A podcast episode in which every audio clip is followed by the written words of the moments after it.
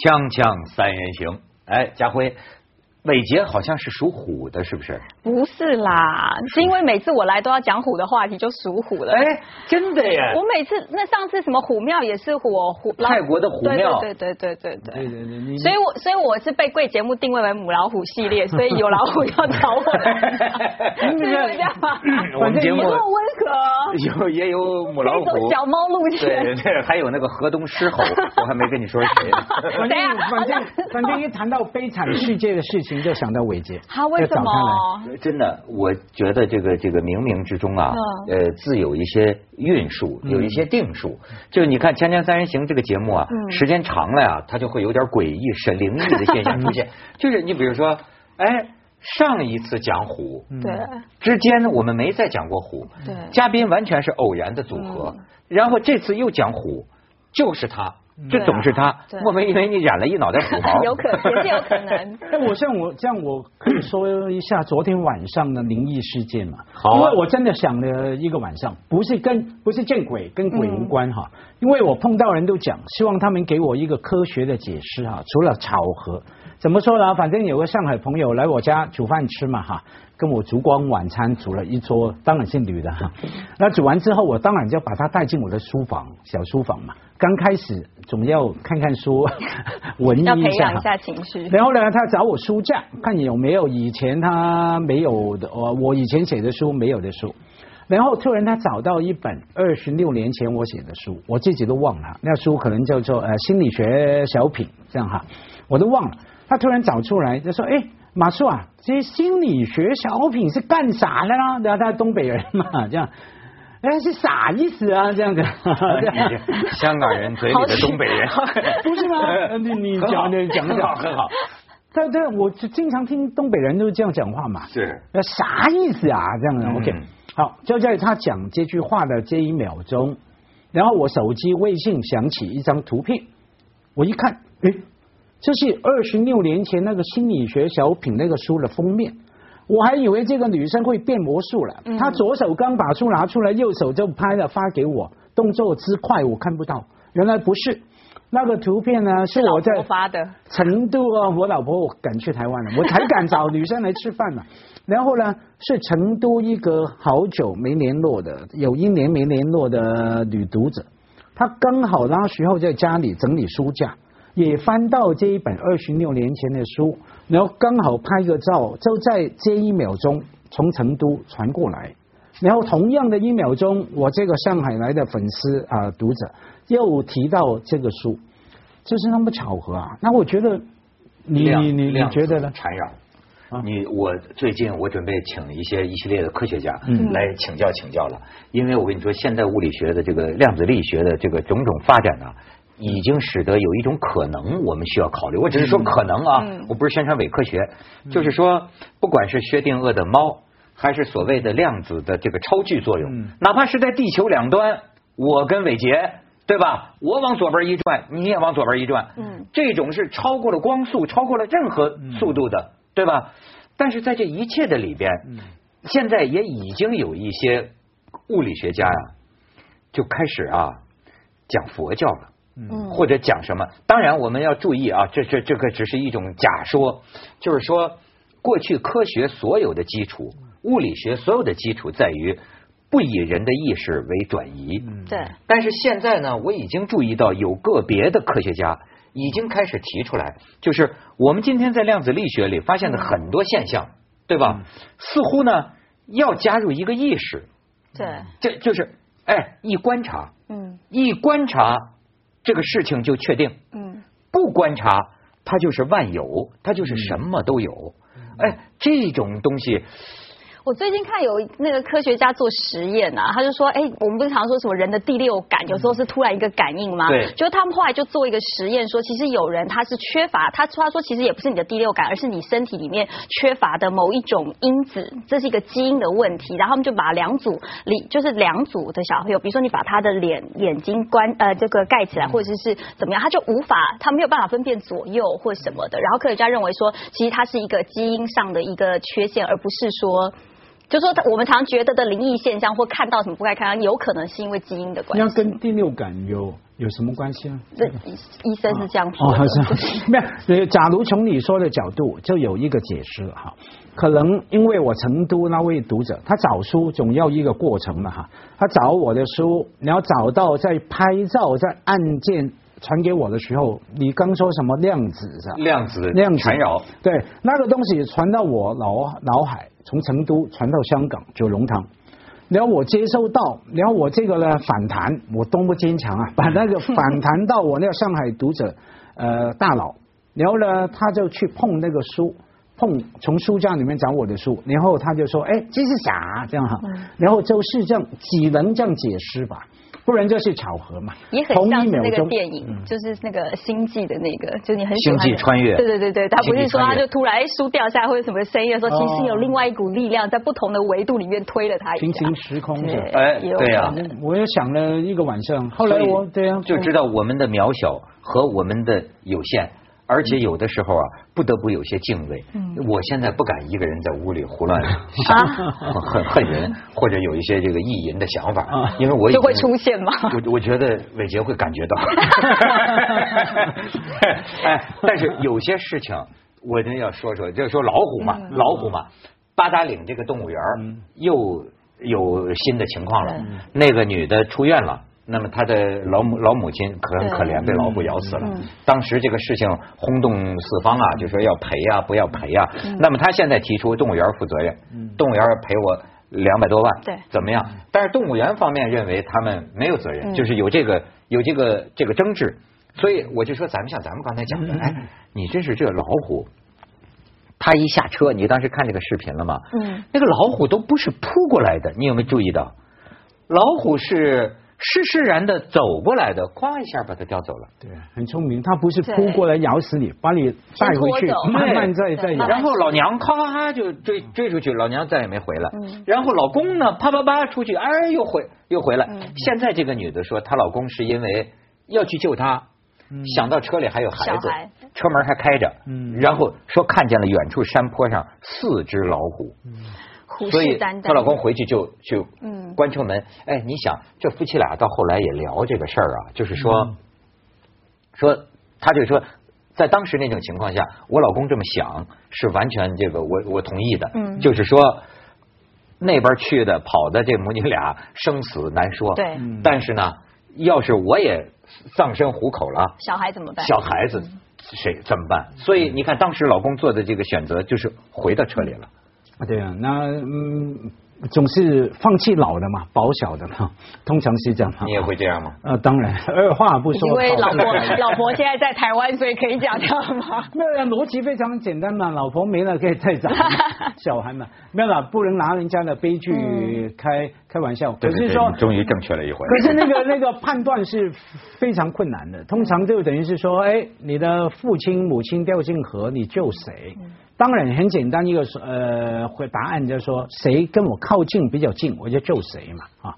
那所以要判断是非常困难。可是他要求赔偿的理据是什么呢？因为我们看那个那个看到那个电视片呃视频啊，就是他自己走下车的嘛。嗯我除非动物园没有足够的提醒，没有足够的警告。那他当然认为，嗯哎对，你你其实也了解啊动物园的方面呢，他就是说，其实你是野生动物园嘛，他的意思说，你来的时候我就跟你签了一个类似切结书或是一个契约关系，就是说啊，到了这个野生动物园区的时候，你不可以随便下车，你要保证自身的安全。如果发生任何事情的话呢，哎，我们不负责任。所以对于动物园来说，他负的比较是道德上的责任，就是人道上的赔偿，而不是说我们有所责任。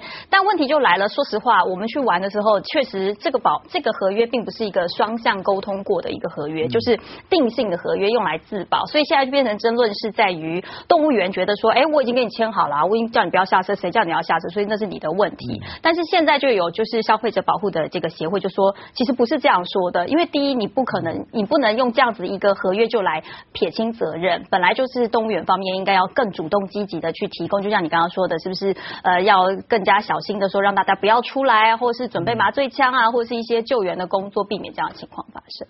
哎，你要听一听，你听听她自己，她现在是怎么说的？就这个这个女子，呃，这个母亲了，你先看看她的照片，就是他好像还需要一些整容，因为还还年轻嘛，就是反正伤的也是挺惨的，就戴个口罩。你看他下面背就是脖子后面，当时他说这个虎啊，他已经呃想不起来这个虎是什么，他没有这个记忆了，他没看见老虎，他在他的记忆里，他最后记得的就是这个好像背后被什么人抓住了，然后就没有记忆了。呃，这这就医院醒来了。你看看他现在的这个采访视频。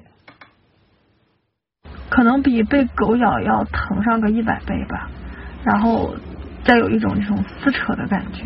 你有挣扎吗？我没有挣扎，我连挣扎的力气都没有。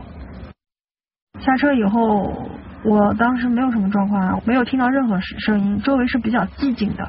没有所谓的任何的什么，嗯，高音喇叭的提示也好，包括嗯救援车辆的提醒也好，都没有。一直到我从副驾驶下车，然后走到了主驾驶座位旁的时候，我才听，就是听到了来自于后方红车的那个嗯喇叭声。而且当时我们都误认为他是因为我们车停在他前面了，他让我们快点走，而不是那种提示我们上车的这种嗯警示。呃，我当时也是在。就是找寻那种声音，然后可是等我就是回头的时候，我就已经看到老虎了。我再往上就是往回走就已经来不及了。这个当然，我觉得得同情人家这一家，这这真是这这叫遭遭此不幸。但是这个女的呢，她有一阵不敢看网上的这些个这些东西，大家都在骂她。对，她觉得网友都在骂她。她说我不是不作就不会死，她说我是晕车。他晕车就有那样的，就哎，我开车二把刀啊，很多人坐我的车就晕车，然后他们就要求自己开车，因为你我不觉得我开的不好，他说是因为你你自己知道刹车，你猛猛蹭蹭蹭，你自己没事，所以他说她老公开车他就晕，他是过来，而他当时呢也以为不在那个虎那个老虎的那个危险区域，对，那么人家就说进门的时候。这个有这个契约吧，算有这个契约，有这个通告。嗯。但是你知道他的解释就是说根本没有看呢，他以为是个停车的一个证明什么。你看平常咱经常要瞎签一个什么就进去了，所以他认为他没有受到足够明显的警示。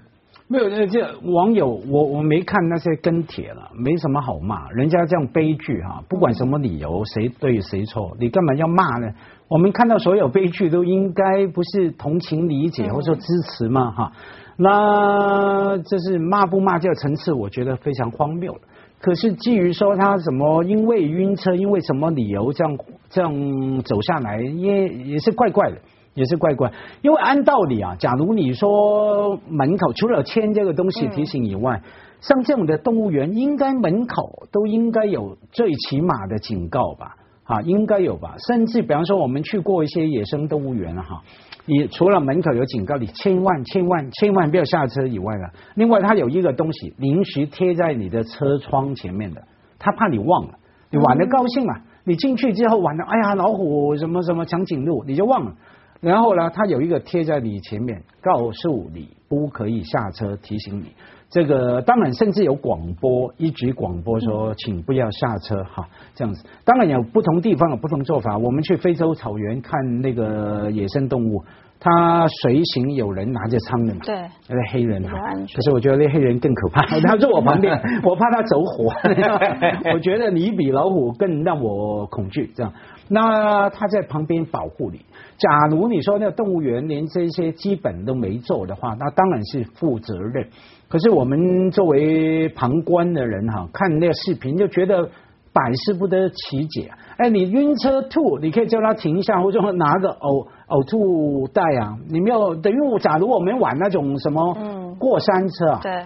我不能说，哎，因为我突然背很痒，我把安全带拿开抓背。不是，她要去开车，对，她要跟她老公换过来。不管怎么样，是不不管什么理由，你是不可以下车。我觉得有一点点轻忽，对于消费者来说，可能他就有点情况，想说，哎，我开过来四周没人，换个车位大概十秒五秒的事情，应该没有这么倒霉，就会有应该不会发生什么事，就会变成对意外，就会就是在这个瞬间。呃，对对，所以现在呃，这都他们的支持者两。两边也都有。有些人认为这个呃主要是你自己的责任，谁让你下车了，对吧？有些人也认为呢，说呃有危险性的这种动物园啊，你也不能以一纸合约为由，说进门的时候我让他签字了啊，这个怎么着就推卸你的责任？就比如说你为什么？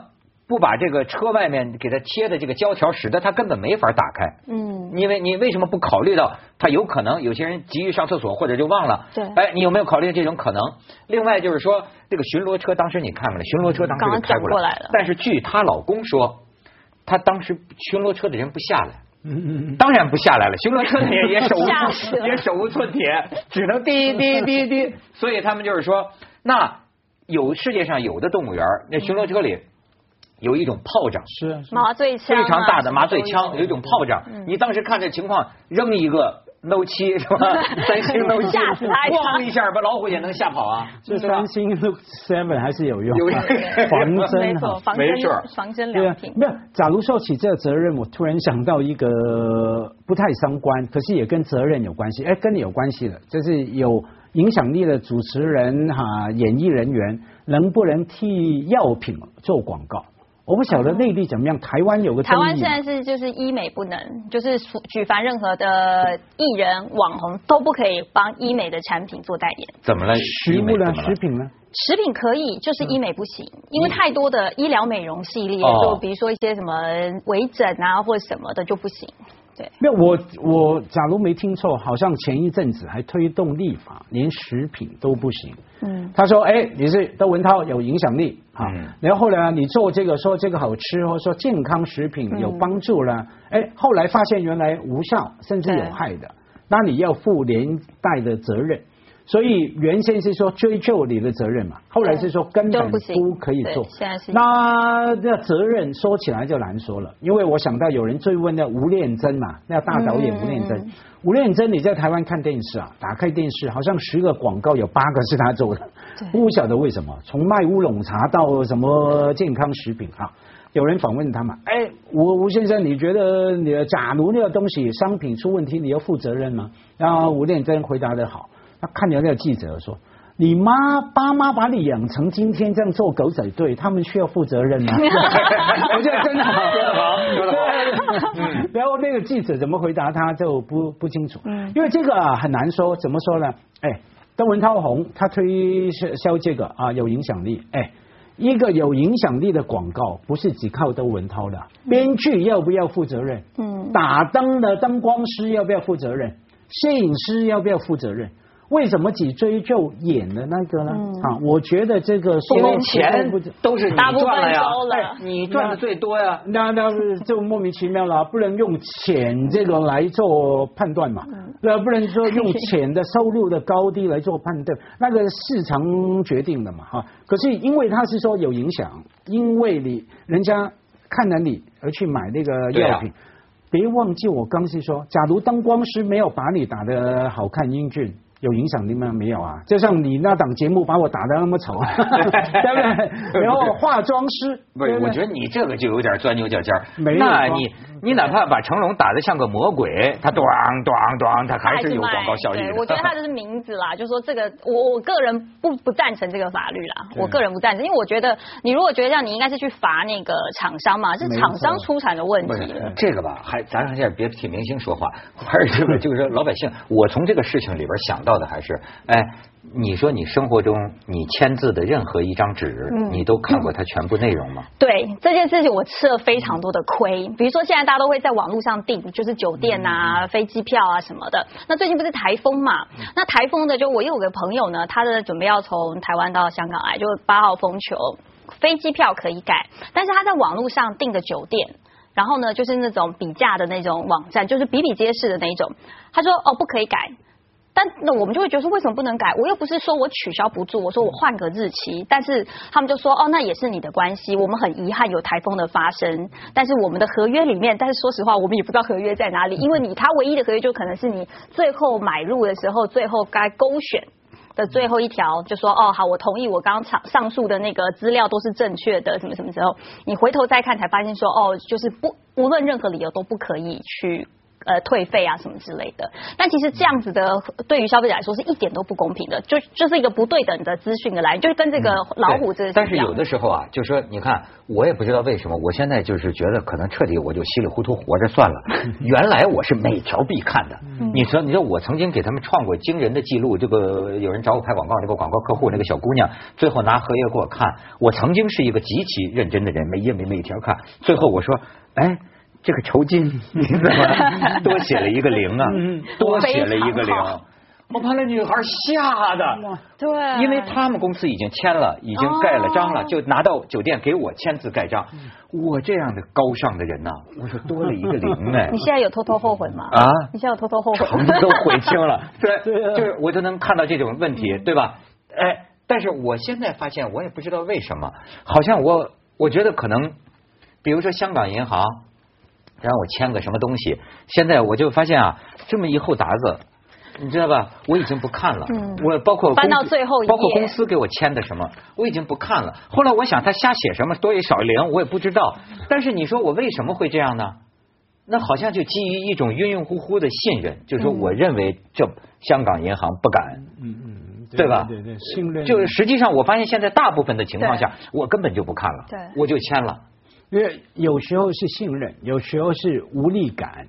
不管我看也看不懂啊！我觉得重点是法律文件常常是非常多看不懂的，特别是比如说什么甲方、乙方什么什么什么之类，然后你看我想说，你每一个字分开来看我都懂，为什么合在一起我不大懂？你到底想表达是什么意思？就算你看得懂，什么叫无力感啊？你到最后也改不了啊！你提出哎，这个那个这个哈不容易改。当然，你你直接对头的生意是可以，比方说我们跟大企业、大机构没有啊，你问他，顶多是他都回答你一句。就是这样呢，或者他说这是我们的制式合约，大家都一样，你好像没什么好说。你要吗？就要，不要就拉倒。所以这就是我们乙方的劣势。没错。锵锵三人行，广告之后见。所以这个“信”这个字儿啊，我觉得特别有意思。嗯。你一方面呢，一个契约的社会，好像什么都靠契约，但是契约到最后呢，我也不把契约当回事儿了。嗯。我发现这种人跟人，哎，你知道。我有一点这个小的这个爱好，所以我就特别拜金。就比如说，我喜欢一些艺术品呐，或者一些古董。但是你知道，你喜欢这个，你就知道你有多穷。我整天为什么看见马云就想哭，你知道吗？我说这王你怎么凭什么你要这么多钱？你给我点不好吗？对吗？我能为祖国文化做点贡献，你知道吗？就是哎。你说我犯了一个错误，我到现在都没法解释。我觉得说出来，哎，是要自曝我一个糗事，太糗了，对吧？但是我可以跟你们 分分享，因为这个让我觉得，就前一阶段，你知道，我把它归结为我一辈子没做过这样的事。嗯，我把它归结为水逆，就我那个 巫婆啊，我那个大仙跟我说，水逆期间不要做决定，水逆期间做的决定百分之七十会后悔。的，你知道。香港荷里活道一个就是青铜器的这么一个古董店主，抱了一个东西到我家里，你知道吗？哎，你说要说你就知道我实际是多么不靠谱的人。我过去听说有的那个明星在上海看房子，太喜欢了，扔了三十万定金，回家才发现自己根本买不起，什么最后找朋友找老大给他磨掉了。我以为我当笑话讲那个人的故事。我当时真看见眼里拔不出来，太好了，你知道吗？太好了，但是是我说我要了，他说啊，窦先生，你平常不是这个消费水平的，这个干嘛抱去你家？不，他说他说我刚得了，我我给你欣赏一下，我给你看看，上面有这个铭文呐，我给你看看啊，我就这就着了魔了，我认为，我说放这儿放这儿，我就我说不要动，是我的。然后我说我能不能分期付？你让你让我分期付。我说我可以先付三分之一，我把我所有的现金都先给全付了，就才付了三分之一，是完全是我承担不起的，你那个价钱你知道吗？然后我就抱在家里，然后过不了几天是吧？他说：“哎呀，人家那个客户问你下一期什么时候能付？这个时候水逆啊，水星逆行，走了，水逆过了，我已经看看，我现在有点家破人亡的感觉了，就是开揭不开锅了，你知道吗？后来有人夸我说说都都，就是文涛你还是个性情中人，就看见好东西不要命的那种，你知道吗？但是我还得要命啊。然后我说怎么办呢？怎么？”最后太丑了！你要在这个行里，我今天说出去我就没法做人了，太丑了。说，我实在买不起，能不能你啊把东西那个拿走，然后呢，我交的那个三分之一的钱能不能退回给我？退回部分还是全部？当然全哎，哇这骂按说你还整得出口按说要说呃有理由，所以说古董行是个很特殊的行。你要在其他的行当里，你这个东西肯定是退不了定金嘛，你定金我不退嘛。但是最后一个字儿的合约都没有，他把东西拿走，还欠着我的钱，我也放心。但是呢，虽然放心也是提心吊胆的，但是最后这哥们儿一分不少把钱退给我。后来我说咱们俩就是一个信字。对。他就等着你上